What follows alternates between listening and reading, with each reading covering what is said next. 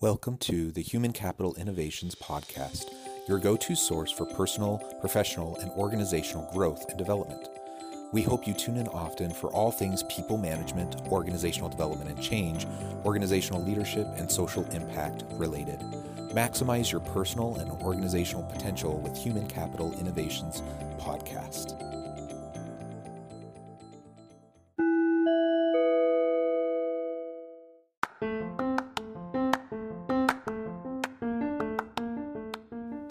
Welcome to the Human Capital Innovations Podcast. In this HCI podcast episode, I talk with Justin Locke about the principles of applied stupidity.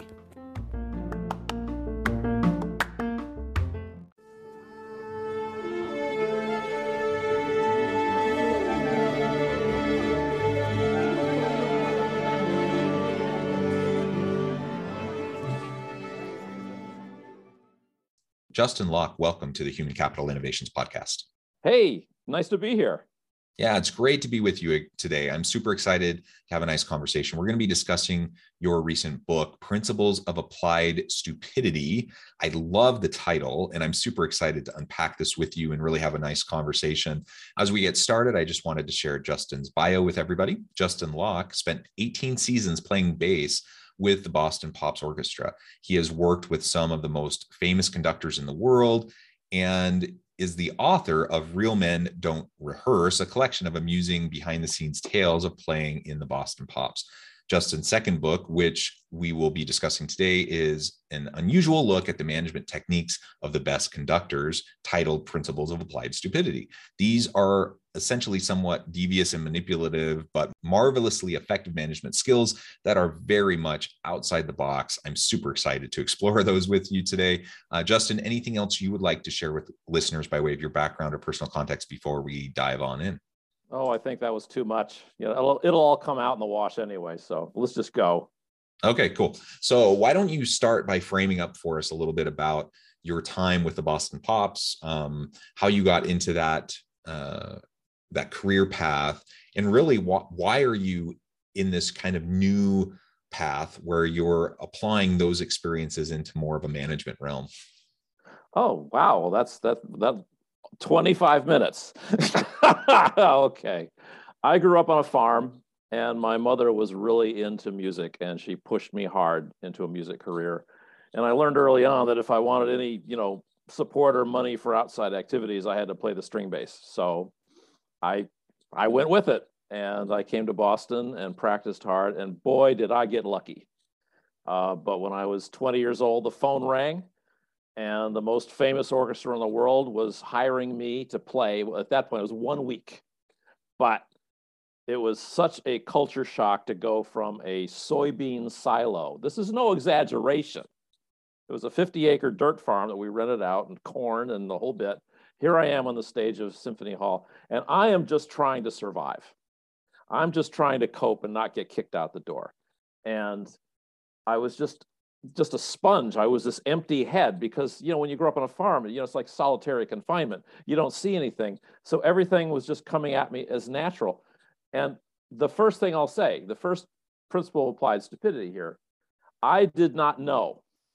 I was ignorant. So I didn't know that I had no business being there.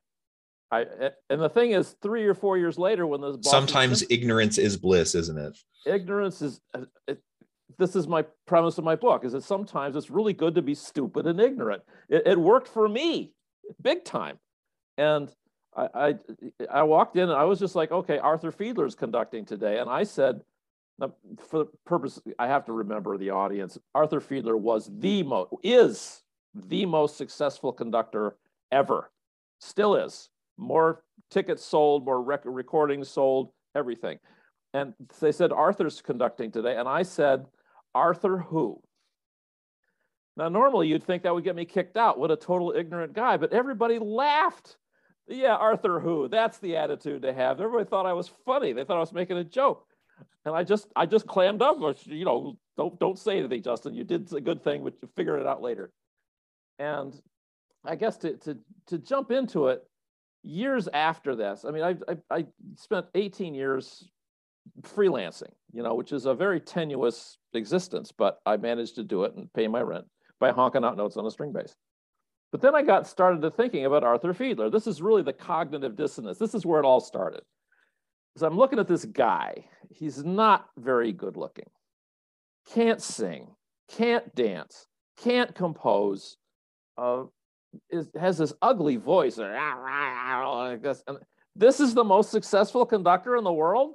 Shouldn't he be gorgeous with a fabulous? He wore a red blazer, something you'd see at a, you know, that they would give you at a, a fancy restaurant in case you didn't have your own jacket. That's what he wore, and it was just, he didn't even wear a bow tie. And, and could, I just couldn't square in my head. How is it that someone who is this, uh, this mediocre, this unusual, this untalented, how is he so successful? And this dogged me for decades. Really, I just, how does this be? Because I kind of, at one point, I wanted to be a conductor. I since learned that you don't want to be a conductor, but I was like trying to emulate this guy. And I, but it made no sense in the context of everything I'd been taught up to that point. That's excellent. And that kind of a, a transition from farm boy to Boston Pops and kind of being in over your head but not knowing any different. I, I, I think that's wonderful. And you know, frankly, we all find ourselves in those types of situations um, within our own the bounds of our own context. But it, you know, it's it's one reason why so many people struggle with imposter syndrome. So many people talk about this idea of fake it till you make it. You just kind of sometimes you don't know what you don't know, and you just go and you just do your best and you try to survive and you figure it out and and then you see examples around you and hopefully you have good examples that you can try to emulate that you can try to pattern yourself in your career after to to find success. And it sounds like that's exactly what you did. And like you know i appreciate you acknowledging that you know not only did you have a tremendous amount of skill clearly you did because they they hired you um, to work with a famous orchestra and you had a successful freelance career for decades um, but also acknowledging that there's a good amount of just um, serendipity and and fate and luck, however you want to call it, into how we go about uh, establishing our own careers and the work that we do. Um, and so as, as we move forward, let's start to talk about some of the, the aspects. You, you talk about this most famous conductor who, on the face of it, you know, looks, voice, all these things you would never guess um, that they would be the most famous conductor in the world, yet they are. So, what were some of those types of competencies that that he had that allowed or, him or to incompetencies or incompetencies that allowed him to be so successful? Well, I'm going to sidestep just a little bit. I was I was researching you, which I shouldn't have done. and you published an article last week, I think, about why people should ask more questions. And I read all that and I was like, oh, this is interesting. Well, we'll make this part of the, the interview. And what I want to I want to frame the, the context of the book is something I call classroom conditioning. Now we could spend a lot of time. I've studied, I was fascinated with school, mostly because I hated it. And I didn't hate school because I was an excellent student. I was cum laude. I had 4.0 average, but I still hated school. And if you look at the broader context, and again, the podcast is about managing organizations, you know, and you know, people skills and that sort of thing. So here's a, a data point, which is there's something that most Americans have in common, no matter who walks through the door to apply for a job at your company or who's running a company or a customer. Compulsory education is kind of a thread that covers just about everybody goes to school in one way or another. There's, uh, there's different kinds of schools. I went to a poor kid school and a rich kid school. They're very different experiences, but they were schools. It's a common thread. And if you back up to the history, and we, we don't have time for this, but it's fascinating to study. There's a book called The 12 Year Sentence, and it's about the history of compulsory education in the United States. Because for a long time, people didn't go to school, and then they were in child labor. And then we said, well, can't they have these kids in the factories? Let's put them in a school and then when they built the factories, we had all these immigrants coming in who didn't speak English. Let's put them in a school and make them. This is why I think we still have English classes for people who speak English like natives, because we're still teaching English, because it's a holdover from that thing. And so the, point I'm trying to get to is there's a cultural paradigm in place that we acquire from our school experience, which is that being smart is good and being stupid is bad. So harking back to your article, I wanted to say that one of the reasons people don't ask questions is asking a question is, uh, is, is announcing to the world that you don't know the answer. You didn't do the homework. You, you, you cheated on the test. You, you, you, you haven't been doing what you're supposed to do, which is read the assignment and know the answer. But in real life, uh, just uh, uh, kind of an aside, I, I once met a guy who was an, uh, an MBA uh, guy at uh, running a company. And I said, what is unusual about being having an MBA and running companies, what, what you do? And he says, what's the thing that I should know about that? And he says, well, there's a big misunderstanding. He says, we think people with MBAs are smart. And I said, what do you mean by that? He says, we're all C students. We're barely making it through, through high school and yet we're the ones running the companies. And I, of course, said, Why is that? He said, Well, being a C student puts you in a position of a cultural, experiential, where you're used to failing. You're used to encountering stuff that you have no idea what's going on. Uh, you have to come up with an answer and somehow pass this test as opposed to kids who get four point, uh, get eight, you know, four point averages. They're not used to failing. And this was one of the biggest failures of school for me was that I was not taught how to deal with failure. Uh, and there's a whole chapter in my book about does, what is failure? Why do we fear failure? So uh, again, that that training, that that training of fear of failure, you know, uh, smart is good and stupid is bad. Most of your employees and people you work with have that training ground into them from age five onwards. There's that. So you will. Yeah, and let me let me say just another way to frame that. And sure. I think about um, you know the public school system, for example, as you're describing. It, it drives conformity, right? It yes. drives conformity of thought, and so young children are inherently creative and innovative. They they can do make believe games all day long, and over time, you kind of drum that out of people. And and there are exactly. some indi- some individuals who are able to maintain it. Um, you know, I, I, think of of musical and and artistic types as as being an example of that. But but it's it's really beaten out of a lot of people, and so you then come out of the public school system thinking that you do X, Y is going to happen and the world is not that simple. Mm. It's far more complex than that. No. And we have to learn how to quote unquote fail. And I, you know, I'm just going to flat out say using the term failure is a problem in and of itself. What we need to do is just reframe failure as learning, right? That we, we go through a process, it doesn't work out the way we think it is going to work out. We learn mm. from it, we adapt, we pivot, we do something new and different, and, and then we're able to find a different outcome that that's the process of learning and developing ourselves. And in in some ways we undermine that with the way education works or the way we do training and development programs within corporations. very polite word.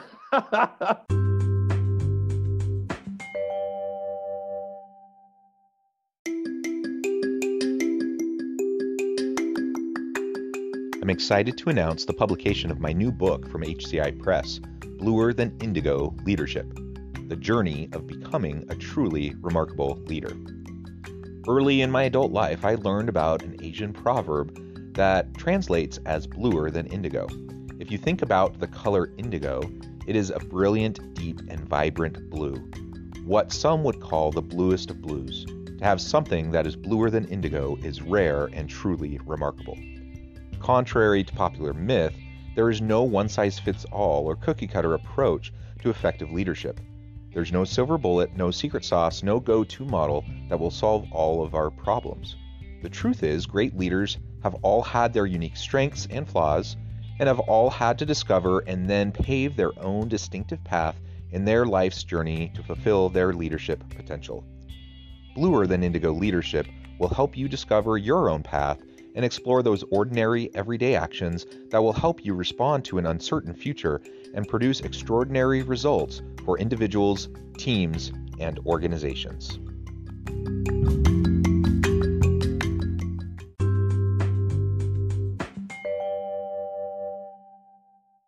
Well, I'm going to save you reading one chapter of the book because this is one of the most important chapters of the book, which is about understanding failure. Failure is created, it doesn't exist in nature. So what you have is what I call a, a, a non-success event. Let's say you, you're coming to one of my lectures and you pull into the parking space and there's, a, you know, there's lines in the parking lot for your car and, and you mistime it and now you're, you're not in the space, you went over the line. Is that a failure? Or is it just a non-success event? The difference is if you have a non-success event and then you add shaming to it, now it's a failure. And that is the, the experience that for little kids, they have no armor for that. They just get this shaming experience for having done something other than what was permitted and taught to them. And that's how you start to, to, to undermine. So I want to skip ahead to another thing in the cat chapter. Now that you have this problem that's embedded in most of the people you're working with or dealing with, how do you overcome that? In a very pragmatic, not institutionally, not let's change the schools, let's write a book, let's publish a manifesto. No, you got to get the product out the door today. So what's the way to do this? Well, you got to deal with that shame. And this, and this is the one of the workarounds. You act stupider.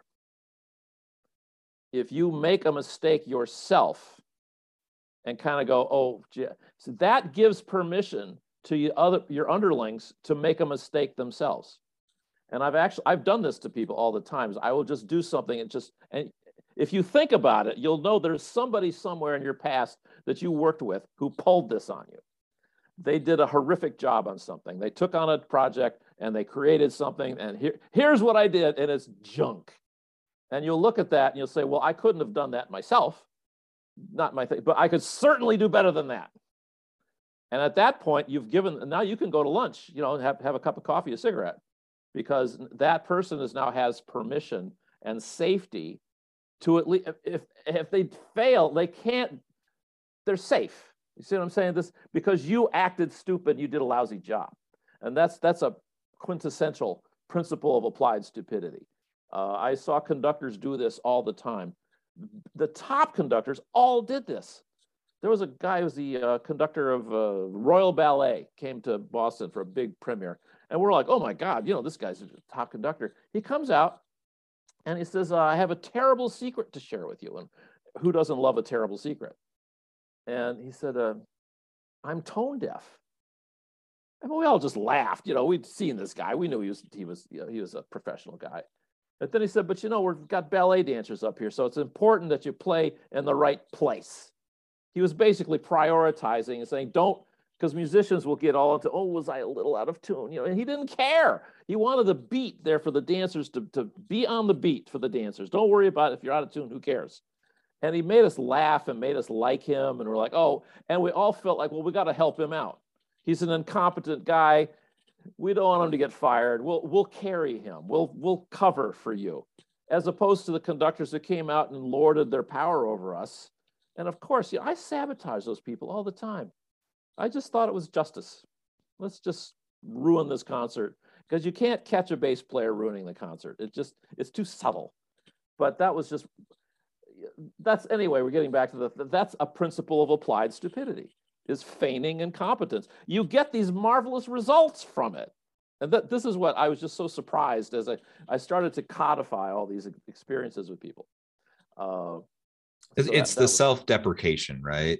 People don't like working for an arrogant boss. No, they want to they work don't. for someone who's relatable. And, and what you just described is a, a context where someone is is is engendering loyalty and commitment from their people, right? Yeah. As opposed to someone who uses more fear-based tactics and is trying to get compliance with their will. You know, someone with more of a con- command control approach who's basically saying, I'm the boss, I'm the best, everyone look to me, do what I say, nobody's going to have that person's back. Nobody cares about that person. Nobody, they, they might comply because they're fearful, but they're not going to try to uh, really put themselves out there for their leader or their boss uh, who they don't have any meaningful connection with.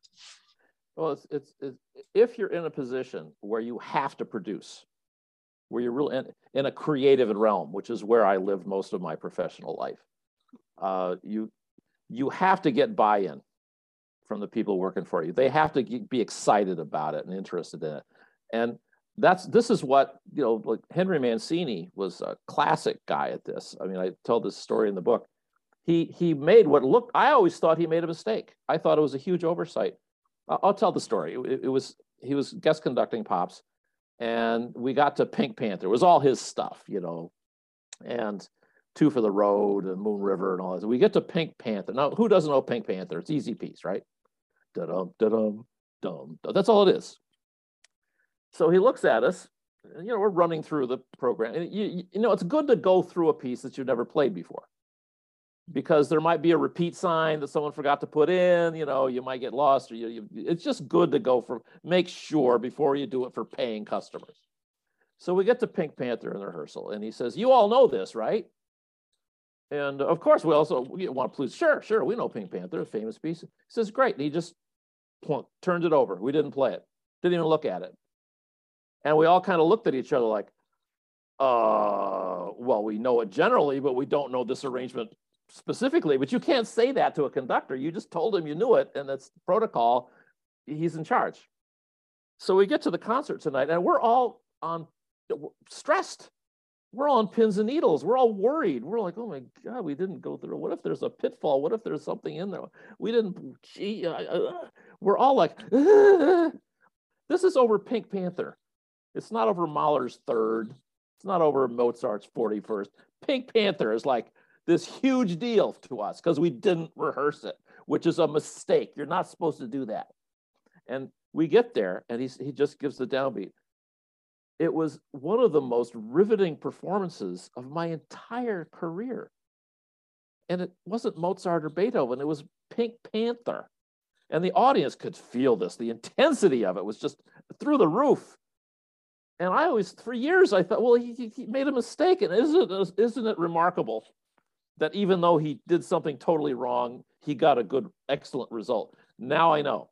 Now I know he did it on purpose. Because if we had rehearsed it, we would just perfunctorily go through it. Because, and he was like, I got to control this. Uh, he says, no, no, no, I'm going to put you on the spot. and we and the energy level was just and other conductors i'll name names seiji ozawa does this did this i don't know if he's still conducting he would uh, very hard to follow very hard to discern you know between all this movement and the hair and the beads and you know uh, panic sheer panic where are we where is the beat and you orchestra playing is really about tuning in to the people around you and matching what they're doing. And you really had to listen because the leadership was not there. And you get these stupendous energy in, in his, his performances. How do you make that line? You know, because but this is the only way I could explain what these guys do. It was completely counter to everything I'd been taught. So that's uh, I, I love it. I love it. And, you know, overall, I just, again, I love the title. I love the premise, Principles of Applied Stupidity. Again, I mean, it's a kind of a provocative title, but the general idea here is, is that those who tend to find more career success are those that don't take themselves so seriously, who don't have this this arrogance about them who engender loyalty and commitment from their people who empower their people to be their best selves to to to to perform at their peak potential right? Uh, everything that you just described to me um, you know that's how i'm hearing it that's how i'm framing it up. And so it's it you know as i hear that it's no surprise that yes these people would uh, end up being the best conductors and i think about the best leaders in organizations whether it's conducting or or or coaching a team or man, managing a team of people it's it's all the similar types of principles um, and we don't need to pretend like we have it all figured out. We don't need to pretend like we know everything. We can lean into the messiness and, and the complexity, rely on the expertise of our people, because the conductor, for example, they're not, you know, well, maybe I guess I don't know because I'm not like super musical like you are, but I'm guessing the conductor doesn't actually play every single instrument. No. Um, and they they don't have the technical expertise to know how to to play a masterpiece they're they're but they're bringing everyone together and and that's the role of the conductor. That's the role of the leader. It's not to micromanage my people and to try to uh, tell everyone exactly how to do their job. It's to empower them to do their job well and and to support them in doing their job well. The one point that I would add to that, all in agreement, is that people are trained to be lousy leaders. There's a tremendous amount of, of uh, figureheads and uh, paradigms of those other words uh, looking for examples where we say, oh, this this is a tough, you know, kick-ass leader. And I ran into this. I had a guy walked in was for whatever reason, he says, we need to get a conductor in here to, to whip this orchestra into shape. That was the phrase he used, which is that idea that the leader has to come in and, and you get those conductors who that, that's their mindset. Uh, uh, I'm working against you. I have to beat you to work, you know, and folks, we're not picking cotton here you got to talk these people are you know have spent their lives studying how to play the oboe. They know every the conductors who knew how to work with me would know understood that. But i do want to make what i've tried to study and and codify is that the the training that is normal in many school situations is counterproductive. And as a a manager who has to not out of theory you have to right now you got to make things go understand that that cultural influence is on the people you're working with at, at numerous levels. And you can using these principles you can work around them immediately without them knowing it. They will do what you want because oh justin is such an idiot. Here give me that. I will fix it. Yeah, you know that's, yeah. that's it. That's it. Yeah Wonderful. Justin, it has been a real pleasure. I note the time and I need to let you go here in just a moment. But before we close, I wanted to give you a chance to share with listeners how they can get connected with you, find out more about your book, and then give us a final word on the topic for today. Oh, final. Geez. Uh, okay. Well, uh, the easiest thing is just go to my website. It's Justin Locke, L O C K E, justinlocke.com. Uh, it has a lot of stuff, mostly about my. You can link to the books. They're mostly available, you know, online, Amazon, stuff like that. There's a lot of. You can read the first ten pages that, uh, on Amazon, and that that I mean, they're the 800 pound gorilla where you buy books. I don't sell them myself anymore. Uh, and you know, you can find the links to videos. I do a lot of talks on the books, which are a lot of fun. But and so that that's it, justinlocke.com And then the last thing I say is that the, the, the, the message I want to say to people is this humility is got a lot of power in it. And we're all sinners in the sense that we fall short of our ideals. And get in touch with your inner idiot. Your imperfect. The idea of school is that you can achieve a perfect score. And I think that's evil. It's genuinely evil to say to people that you can achieve perfection. It's blasphemous, actually. Not that I'm a religious guy, really, but I have to use those terms because that's what everybody knows and understands. So understand that you are imperfect Embrace that because understanding that you are ignorant, that you don't know the answer, is the beginning. That's the first step to real enlightenment. I love I'll it. Stop there. I love it. Thank you, Justin. It has been a real pleasure. I encourage listeners to reach out, get connected, check out his book, find out more about what Justin can do for you. And as always, I hope everyone can stay healthy and safe, that you can find meaning and purpose at work each and every day. And I hope you all have a great week.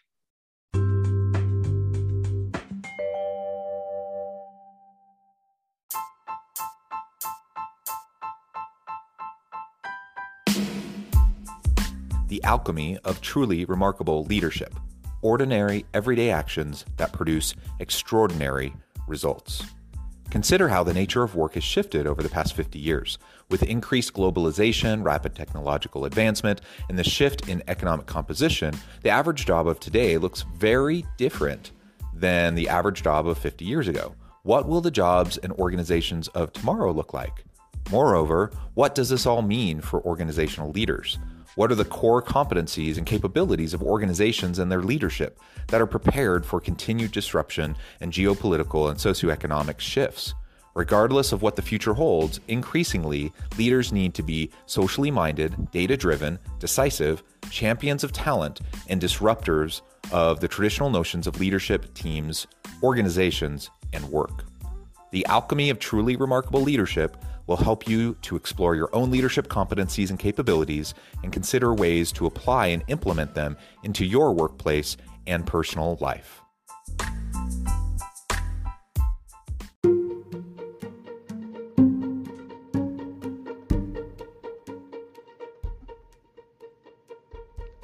check out Human Capital Innovations magazine, Human Capital Leadership.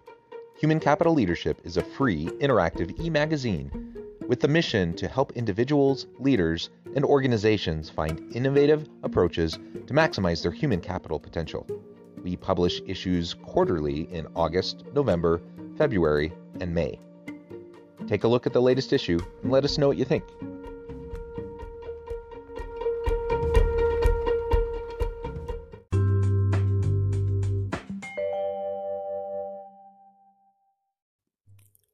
Thanks again for joining us for this episode of the Human Capital Innovations Podcast. I hope you stay healthy and safe and that you have a great week.